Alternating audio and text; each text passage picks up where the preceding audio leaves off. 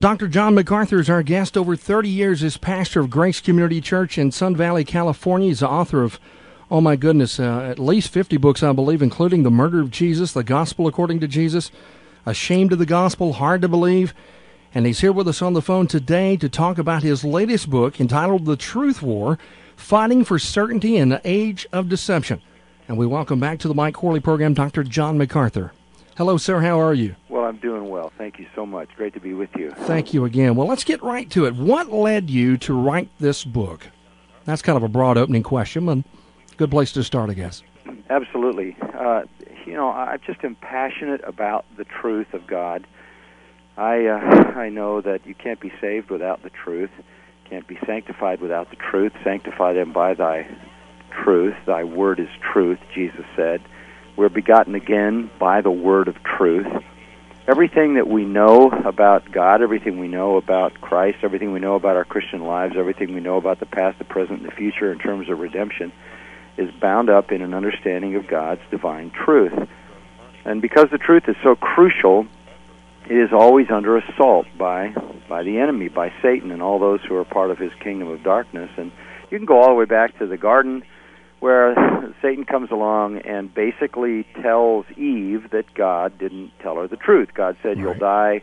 Satan says, No, you're not going to die. God lied to you. So the truth of God is always under attack. Satan is hitting it at it, hitting at it one way or another, and and we live in a day today when the truth is under a massive assault, but the church, in the name of tolerance, love, acceptance, unity, doesn't have a will to battle for the truth. And that's really what prompted me to write the book to try to call Christians to get serious about taking a stand for the truth. Well, you said questioning the truth is not new, and of course, like you said, going back to the garden. But as we look at the evangelical church today, and we're going to talk a little bit here also about the emergent or the emerging church, what are some of the distinctives, uh, in your opinion, of this particular battle for the truth? There are all different ways in which the truth is attacked. Um, you know, I look back at my life and the first uh, section of my life, the first few years of my ministry life, there was an attack by liberalism on the inerrancy, on the authority of Scripture.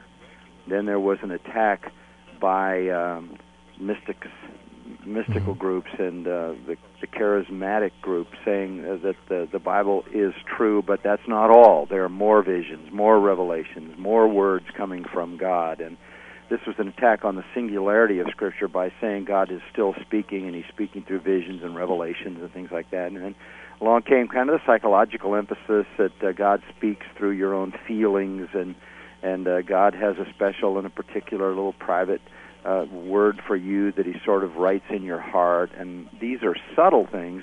And then you have open attacks on on the Bible that are going on today, and I think primarily that the hit is coming from those who say the Bible's not clear.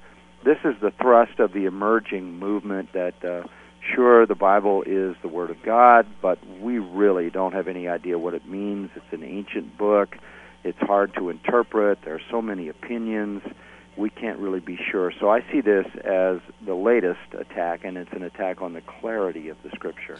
In fact, Dr. MacArthur, some of those um, uh, proponents, some of those even, even within the evangelical circles, almost kind of like take pride in their lack of clarity. Is that true?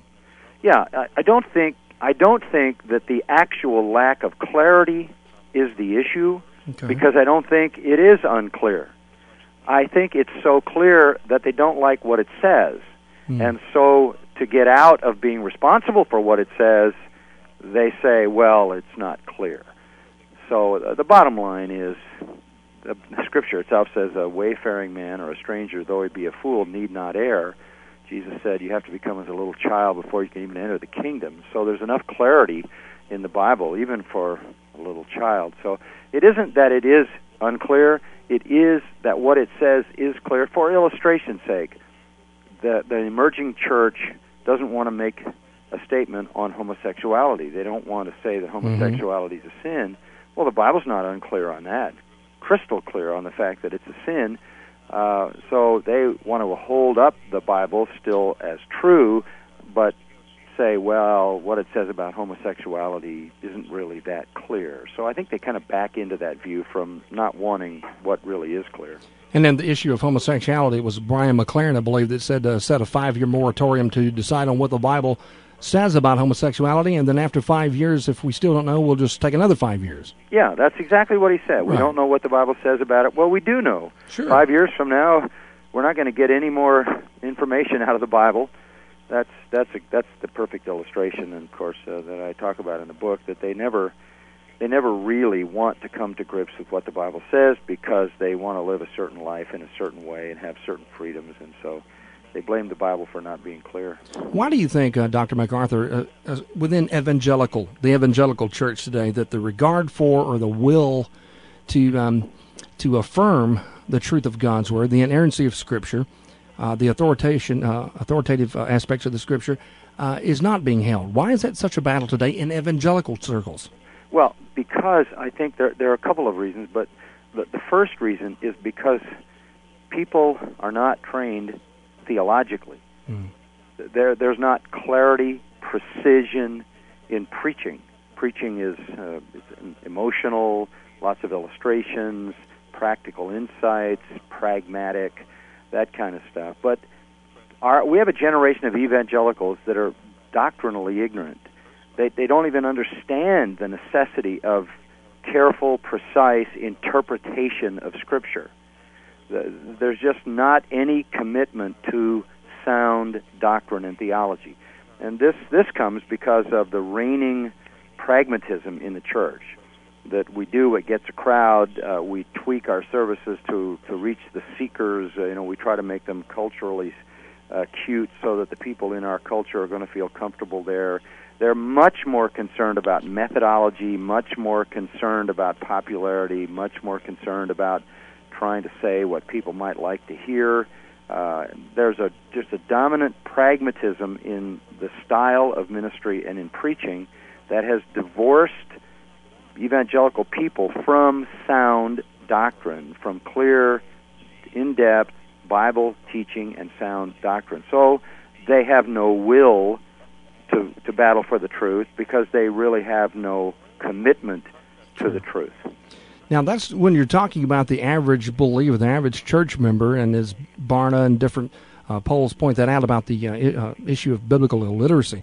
But when you turn to the pulpit, how much responsibility does the pastor, the teacher in the pulpit bear um, for that level of biblical inerrancy? And is it out of ignorance, lack of courage, or just plain old laziness? Probably all of the above, uh, but I think they bear the full weight of responsibility. Uh, in Hebrews chapter 13, it says that we have to give an account. We have to give an account. In fact, in uh, 2 Timothy chapter 4, we are commanded before God and the Lord Jesus Christ to preach the word. And we have an accountability before the Lord to do that. We will one day give an account for the faithfulness of our ministry. Paul says that when he writes to the Corinthians. You know, it's a small thing what men may say of me. He says, I, even when I don't know anything against myself, herein am I not justified. But one day, when all the secrets are going to be revealed, uh, then every man will have his appropriate praise from God. So we're accountable to God, and I, and I think the, the pastor basically has one great accountability, and it is this: to live and proclaim the truth. That's what we are called to do. That's what we are accountable before God for. And I, I just see pastors who, because they're not willing to do the hard work, Mm-hmm. because they want to be popular, because they want to draw crowds, uh, because they want people to like them, or because they get seduced uh, off into some other error, whatever, don't just preach the truth. And really, the full weight of the responsibility is on them. It was in Hosea where uh, the scripture says, like people, like priest. Uh, or the, the words of the New Testament gospel, when a man is fully discipled, he will be like his teacher. And so the teachers and the preachers bear the full weight of responsibility for what the people are. And uh, if the people have no will to know and love and fight for the truth, it's because they haven't been trained to do that by their pastors. You may hear this a lot. I know I do. That um, especially from pastors, leaders, elders in churches. Why can't you guys find some middle ground between uh, what you believe and what you um, uh, through the Millers and the McManuses and the uh, McLarens and Driscolls and so on? Can we find middle ground when we don't even agree on the most foundational of the issues, uh, especially yeah, the inerrancy of Scripture? Look, there's no middle ground in this sense. There's truth and there's error. There's what's right and there's what's wrong. There is no middle ground. So there's just the battle for the truth. That doesn't mean we have to separate over every little disagreement, like the mode of baptism or, right. or eldership in the church or something like that. But we have to acknowledge that there is absolute truth, and then everything else is non truth, and there's no middle ground there. So we have to make the great effort to come to a knowledge of the truth, and and I just don't think it's that difficult. I, I look, I preach the truth, and I, I check myself against people who, around me today who teach the truth and we find ourselves in agreement 90 some percent of the time. I check the people that are dead from the last century. I check the reformers. I check the Puritans. I keep going back, and I find that we all continue to teach essentially the same great truth that now the emerging church people are saying they can't figure out, and nobody ever has figured out. So, those who pursue the truth are not looking for middle ground, they're looking for the truth as it's indicated in the Word of God. And as I said earlier, we don't separate from other believers on every small element of the truth, but when it comes to the Trinity and the gospel and the things that are clear and central in the Word of God, uh, we unite around those things, and we will not unite with those who do not accept those great truths. Amen, and surely can't. We're talking with Dr. John MacArthur about his new book, The Truth War. And in the book, Dr. MacArthur, again, you name names. Um, I name names, but many people say that naming names of people or ministries specifically is being intolerant, insensitive, and not in accordance with Matthew 18. How do you respond to that when people say that? Well, I'd like to remind people that uh, the Apostle John said, Beware of Diotrephes, who loves to have the preeminence. That's naming names. He named Diotrephes, and the whole world has known it ever since. It was the Apostle Paul, in writing to Timothy, who talked about Hymenaeus and Alexander, who uh, were corrupting the faith, and he named names. Mm-hmm. Now, there are all kinds of examples in the Bible of those who are pointed out to the church as dangerous people to be seriously avoided, and the Bible even names names. Uh, from my standpoint, um, it, it kind of works like this: if someone is in print, if someone is advocating something that is a threat to the truth, dishonoring the Lord, attacking the gospel, seducing the the Lord's people away into error, and they that's public proclamation in print. Right. Then I have the the right and even the obligation to answer that. I don't I don't uh, attack people for something they say in a private conversation. Or I don't betray some kind of private trust. That, that there's no reason for that. But when you say in print, "This is my position," historically, that's that's just how scholasticism works. That's how the ongoing effort to refine our understanding works. Somebody says something and you answer. And I've said this to people through the years anything I write, anything I put in a book, anyone can uh, attack, examine, uh, make an effort to expose if it's true or not true. I, I love to think of people being Bereans and searching the scriptures to see if these things are so or not. I expect that. I expect a book to be critiqued and maybe somebody points out something to me that uh, that is an error. That that's part of it. But the people who will will want to do that to others don't want others to do that to them. And so if you attack some writers, they'll cry foul and and then they'll say that you're you're really ab- abusing sure. Christian love to do that. That's not the issue. It's it's about the truth. It's not really personal. It is about the content. I had an uh, I've had an exchange over the last month or so with a particular pastor um, there in your area who um, took great offense to something that I wrote and wanted to come on the program personally, and I offered him surely to come on, and I said, but we would I'd like to also play the clips from the message where you said this, that, and the other, and with that he declined and and will not come on the program. So. Sure. Uh, you're right. Sometimes when it's coming back to them, they they uh, go in the other direction. Yeah, they want to be able to criticize you, but they don't want to be criticized. True, absolutely true. Now, you once said, I don't know if you said, you probably said this in a message, and we've only uh, done interviews maybe once or twice before, that you thought the emerging church or the emergent church, and there's people use the two different um, interchangeably or sometimes to mean the same, is the obvious next progression of the seeker, sensitive, purpose driven movement. Do you still think that's the case? Yeah, I, I just think uh, pragmatism, or doing what's practical rather than what's theologically sound, has a certain progression. The first wave is the seeker kind of thing. Uh, you you design uh, you design church for the unbeliever. That's the bottom line. You you you you say what people want to hear. In fact, you can go back. Let's go back to Harry Emerson Fosdick. Go back in the Mhm. 1920s. Harry Emerson Fosdick, classic liberal, comes along, sets the gospel aside, preaches a social message, uh, a message of uh, you know you can raise yourself by your own bootstraps. You can be a spiritual person. You can elevate yourself. It's all about works. It's all about self improvement.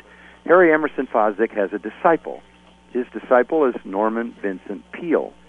Norman Vincent, Vincent Peale comes along and is well known for a book he wrote called The Power of Positive Thinking. Takes it a next step. What's his preaching? What's his message? Well, you can be a better person. You can fulfill your dream. You can become what you want to be. He has a disciple. His disciple is Robert Schuller. What's Robert Schuller's message? Yes. Whatever you want to be, you can be. You, and people come to his church to hear him affirm them, and they can climb their mountain and they can achieve their greatness. And and you know they, they if they let- his big thing is you need self-esteem. You need to believe in yourself and trust yourself.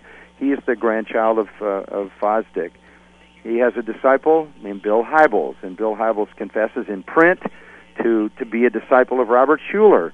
And Hybels comes along, takes it another step into the seeker movement.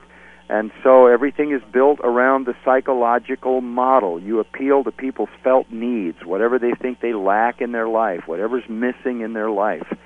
Uh, you know, you approach them that way. It's not a God-centered approach, it's a man-centered approach, and that's that's sort of the flow. Then he has a disciple. His disciple, also a very close disciple of Schuller, is Rick Warren. Correct. And Rick comes along and he's got 25 different self help groups in his church so everybody can improve themselves and uh, they can find their purpose in life and be all that they can be uh, and all of that builds it on the same felt need viewpoint. That the next logical step, I think, in a movement absent of theology, void of theology, is to figure out what the next generation wants. Hmm. And what this generation wants is they don't want anybody intruding into their lifestyle. It was almost like the last one said, you know, I know some things are wrong in my life. Um, I'd like to fix myself so I have some self-esteem. This modern generation is saying, or postmodern generation is saying, I don't want to fix myself. I'm really cool the way I am, and you better accept me the way I am. Right. So if you're going to accept them the way they are, you watch their movies, you listen to their music, you curse like they curse, you're a cool dude like they are. You don't you don't attack their carnality, you don't attack worldliness, you, you, and and you don't preach at them, so you eliminate the sermon altogether. Light a few candles, uh, uh, bring in some mystical sort of medieval ceremony, which a lot of the medieval, a lot of the emerging churches do, and and you give them just kind of what they want. Uh, all I'm saying is there's just a progression when doctrine isn't the issue, when the Bible isn't the issue, when the pure gospel uh, isn't trusted, when you don't, when you believe that you have to give the the sinner what the sinner wants, there, there's a natural progression in the way the thinking of the culture flows is the way you're going to adjust the church. I have written a lot, talked a lot about uh, a book called Blue Like Jazz, and I believe you mentioned that in Donald Miller in, in The Truth War. And one of the um, things that have come back to me, some of the comments have come back to me, and it's it's been thousands of them, is that they compare themselves to ref, uh, some of the great reformers such as Luther and Calvin. What's your response to that when they say, well, you know, uh, Driscoll and Miller and some of these others are, are just reformers in in the uh, in the ilk of uh, Martin Luther? That's just outrageous. Mm. That you know you don't do that for yourself. History will do that for you. Martin Luther didn't hail himself as the great reformer. History looked back and did that.